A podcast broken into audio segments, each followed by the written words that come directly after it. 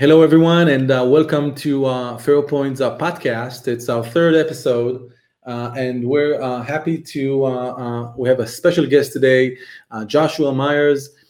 Joshua is a senior vice president at KeyBank Real Estate Capital. Josh advises clients on structuring of corporate finance credit facilities with a focus in the public REIT and institutional fund sectors of the real estate industry. Joshua has a commercial real estate industry expertise in multifamily, industrial, retail, single tenant mission critical portfolios, and non traded REITs. Joshua also has an experience with troubled credits while preserving relationships. The majority of Joshua's client relationships are syndicated to bank market participants, with KeyBank acting as lead arranger and administrative agent.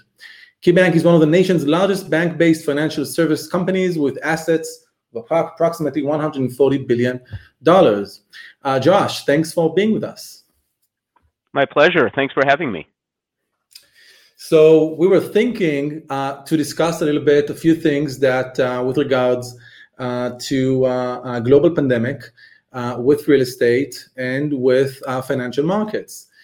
so, a few things that I thought, you know, diving right on into is maybe um, we can start a little bit with the history uh, relative to today.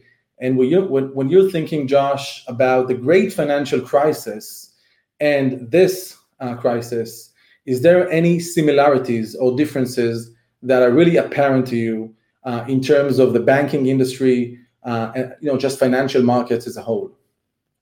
Yeah, very, very good question, and and I think it's a question we've been um, asked a lot lately uh, this year. You know, the great financial crisis was very much a liquidity crisis, a liquidity in the banking industry, a liquidity in the financial market. And it was very much driven by a real estate bubble and a real estate uh, driven crisis, both commercial and, and residential uh, real estate. Banks were nowhere near as healthy in 08, 09, and leading up to that point as they were in 2019 and 2020 leading up to the pandemic. And the way the crisis presented itself this year uh, was very very different as well. Um, you know, the, the the COVID crisis was really an external shock to the world economy, not just um, you know the U.S. economy, but it came at a time when banks were generally very healthy, much healthier than they were in leading up to 08, 09.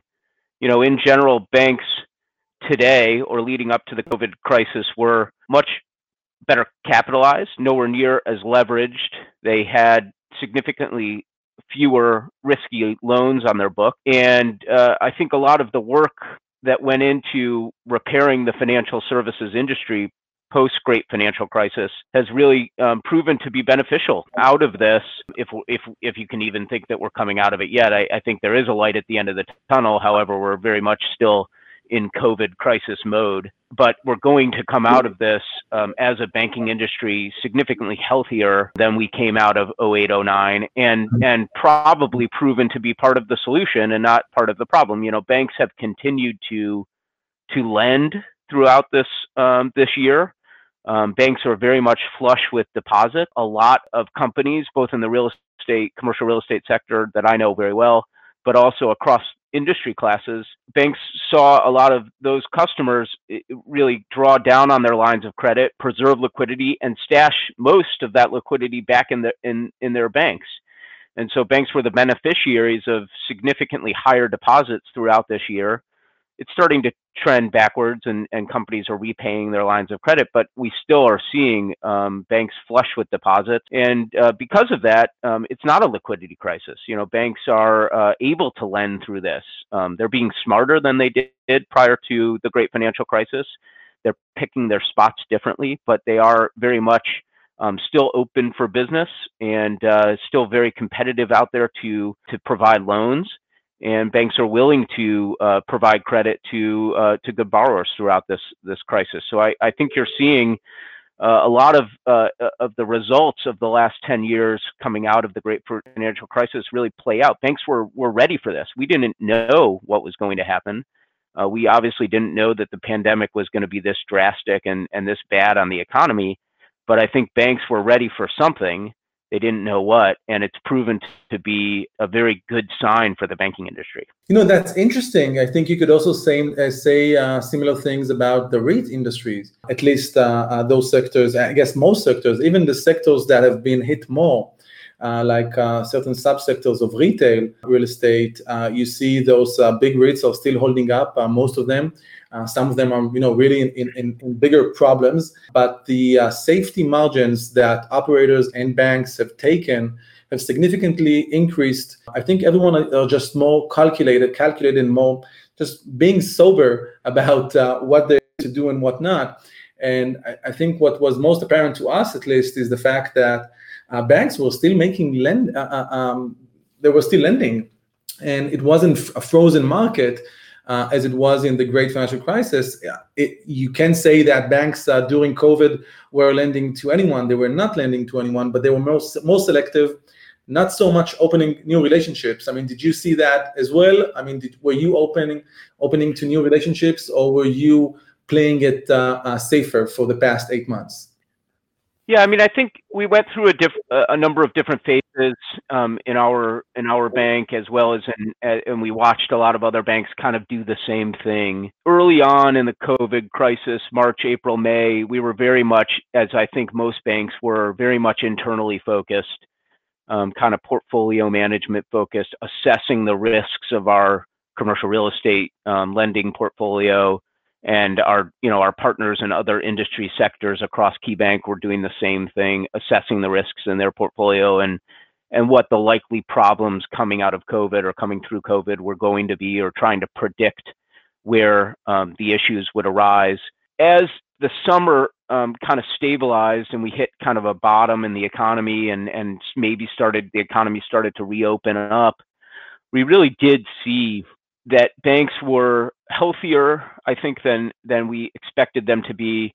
There there certainly were pockets where you know we were very much focused about um, future risks and and worried about um, future downfalls. You hit on one retail, um, you know, retail malls and and big box and other retailers, strip centers.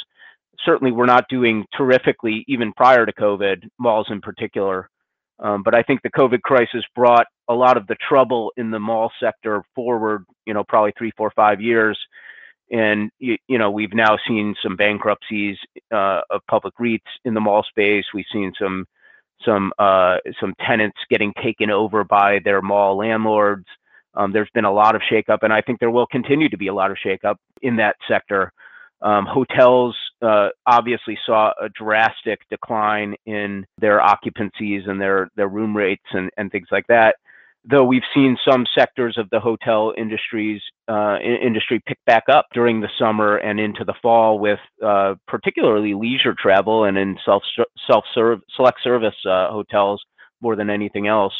Um, obviously, the central business district full service hotels um, are still struggling, as I'm sure you've seen coming out of the summer and into the fall, we have seen um, banks starting to lend again. We've seen banks kind of wake up to the fact that they need to still generate new loans and improve upon their existing relationships and, and protect their existing relationships by continuing to lend. And a lot of that was driven by our, our clients. Our good clients were coming to good opportunities to, to lend and, and growth and acquisitions and and things like that that that um, we could protect ourselves with with some good structure and we could pick our spots and we could make sure that we were only lending to clients that we felt like were going to come through covid fairly well. And yes it, it, it's much harder while there isn't a lot of travel going on and there isn't a lot of prospect type activities and a lot of new meeting um, of new relationships. But i think we've seen at Key and at other banks,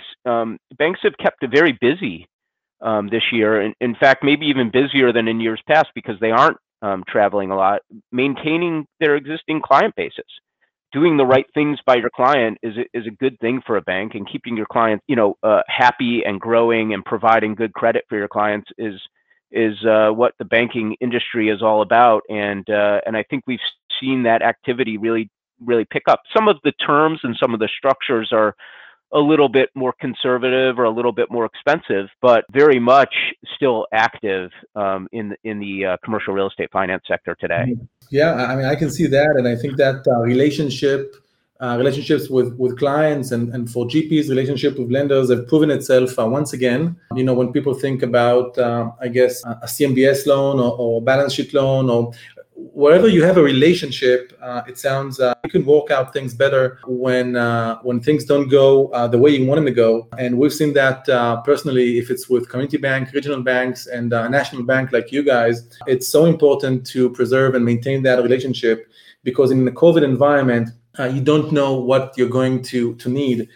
and if you're not going to be trusted by your bank partner, then that's not good news for a GP, especially if uh, uh, if it doesn't play in the data centers or uh, industrial uh, environment. So, so, that's cool. And, and Josh, you see that banks are allocating more capital uh, towards data centers and industrial and other sectors that have uh, risen do, during this crisis, or do you still see because the bu- the buckets, I guess, were different different stabilizations during the past 12 months, and now when a bank looks at the next 12 months and, and thinks, oh, where do I want to be? Uh, what kind of mortgages or, or lending do I want to own?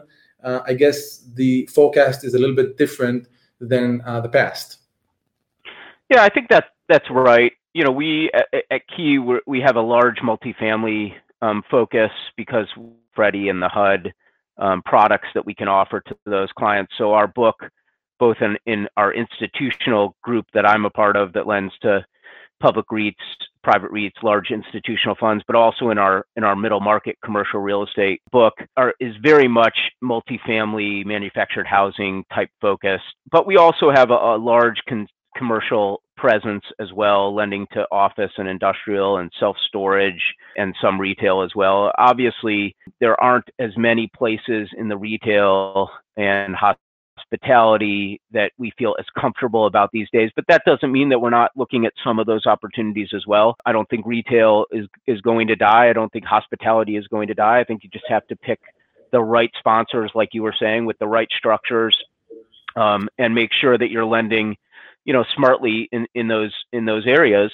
We also have seen through COVID, although we knew it before, that you know structure of our borrower and and structure of our loan matters we like to in our institutional group we, we like to finance you know kind of entity level type financing with large diversified pools of real estate. We like our sponsors to have a lot of levers they can pull in terms of access to capital and diversification. And we and we like to be able to um, have a lot of avenues to kind of exit those loans if if we ever had to. Like you were saying you know if you're a sponsor with one property and a CMBS loan and your your ownership of that property is is disparate ownership not wholly owned there's less avenues that you can work that loan out as a lender, but also as the borrower, as the sponsor. If that loan gets into trouble or if that property gets into trouble, there's less you can do to mitigate that risk for your lender as well. And so we, we've seen that structure really does matter um, coming through COVID, and, and it's played out in a lot of different scenarios. The companies that were um, large portfolio hotel companies, for example, had a lot of access to liquidity. They had a lot of access to capital. They could do bonds. They could extend their credit facilities. They could draw upon their unfunded credit facilities and build their liquidity war chest. They could issue equity if they had to. So there, there are a lot of ways and a lot of reasons why we like the large diversified pools and, and the large credit facilities because uh, they've proven to be a little safer than your single asset loan. Not to not to mean that we won't do a single asset asset loan. We certainly will, and we do a lot of them, as as do most commercial real estate banks. It's just that we've we've seen um, through the years that we like the structure of the corporate credit facility. Mm-hmm. Yeah, I, I, I see that too, and and um, you know when uh, I remember when we talked about two years ago, uh, uh, Josh, uh, you told me uh, we like to institutionalize our GPs our sponsors. And I'm, I'm not sure I, I understood that uh, uh, fully, but I think today I get a better a better understanding. And I think that um, strong governance in a in a GP in a sponsor has to do with reducing reducing risks on the long on the long term if it's uh, you know working really close to look at your covenants and and reporting and maintaining close relationship uh, with your bank and being able to operate at lower leverage and having openings in your credit facility to deleverage uh, if needed. Those are the kind of things that I think during the past 10 years really helped financial industry and, and specifically the uh, the REIT industry, looking at the industrial REITs operating between 20 to 40 percent uh, leverage, maintaining very uh, uh, strong, you know, leverage, low leverage, and uh, and and covenants, and that has become something that I think financial markets investors you know much more um, evaluating and and that changes the way people perceive risk it's not just about reward yeah. but during this environment you have to give some uh, you know people really support uh, a lower risk and steady steady performance. And and the other yeah, thing we, I, was, I agree with I agree with that, Adir, and, and we like to advise our our clients of that as well. If you're modeling out a new investment opportunity or you're modeling out a new company, it may look very uh, attractive and the and the least amount of recourse on on your uh, on your your structure of, of your new fund or your new company. Um, but sometimes you have to make different choices about the longevity and risk mitigation and some of those soft kind of decisions that may maybe don't show up as well in an IRR or in a multiple end up benefiting you longer term um, if you make those hard decisions to set up the structure of your company from, from the beginning. There's a reason why the public REITs operate with lower leverage. It's because they can withstand shocks like a COVID shock much easier than a very highly levered, you know, kind of private owner. They they have a lot of different avenues they can go down and a lot of different options of capital raising in uh, in the market that a lot of those private owners just don't have. There's a reason why they're a safe haven in in the real estate market. Uh, I can relate to that, and I think structural uh, trends uh, such as e-commerce have really are the uh, are the winners this um, of this pandemic, and have really shown opportunities uh, to come up. And thinking about how e-commerce accelerated uh, and it's just really like five years were really uh, uh drawn to uh, till today.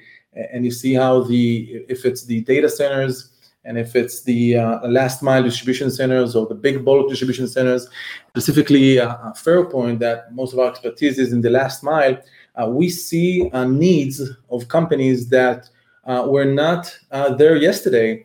And and for example, if it's brands that are used to work with retailers, and now they're they they have to work with uh, uh, clients, so it's a direct to consumer in micro fulfillment centers, and there's just a, a new demand for new kind of ways uh, to keep up with your clients and clients' experience, and it's all about uh, how can I maintain close relationship uh, with my uh, customers. Uh, and that's again part of the e-commerce. I'm not going to be shopping physically so I have to maintain somehow, uh, you know, the way that I want to be closer to my to my customer. And we saw that especially with Nike pulling out of uh, Amazon a year ago and uh, starting their own uh, supply chain to really be as close as they can and, and fulfill the direct to consumer uh, agenda. So I think that's uh, that's interesting. And then if we're moving to the lending side, the LIBOR has really dropped. And I think that surprised everyone. looking back at loan documents we had when uh, in many uh, many instances. I don't think anybody thought it happened. Nobody had barely any flows in. And i think that also created an opportunity for those that were willing and are still willing to make deals that you know are pretty balanced in terms of risk reward. But today your potential spread uh, if you can uh, uh, purchase a deal even at the same cap rate and finance at a lower interest rate than you could two years ago, that also brings you some kind of safety margin and it's some kind of reward to those that are willing uh, uh, to risk. So, how do you see banks uh, looking at that these days when they're issuing loans in terms of putting on floors or elevating the rate? Do you see some of that uh, decrease in rate really coming back to the borrower? Is it split usually in the difference because it's not like rates have dropped 2%, but they did drop somewhat. Yeah, I mean, you know, like like I said earlier, earlier on in COVID, when when banks started to kind of lend again, and we started to see some signs of life in the you know kind of in the summer and early fall really uh, kind of started to see the libor floor um, come back into deals it was it was something that we saw in the great financial crisis or coming out of the great financial crisis and then it got negotiated away shortly after after the the health of the economy uh, started to appear again i think we'll see LIBOR floors come come back. We already have and be be uh, very common in most deals for some time to come.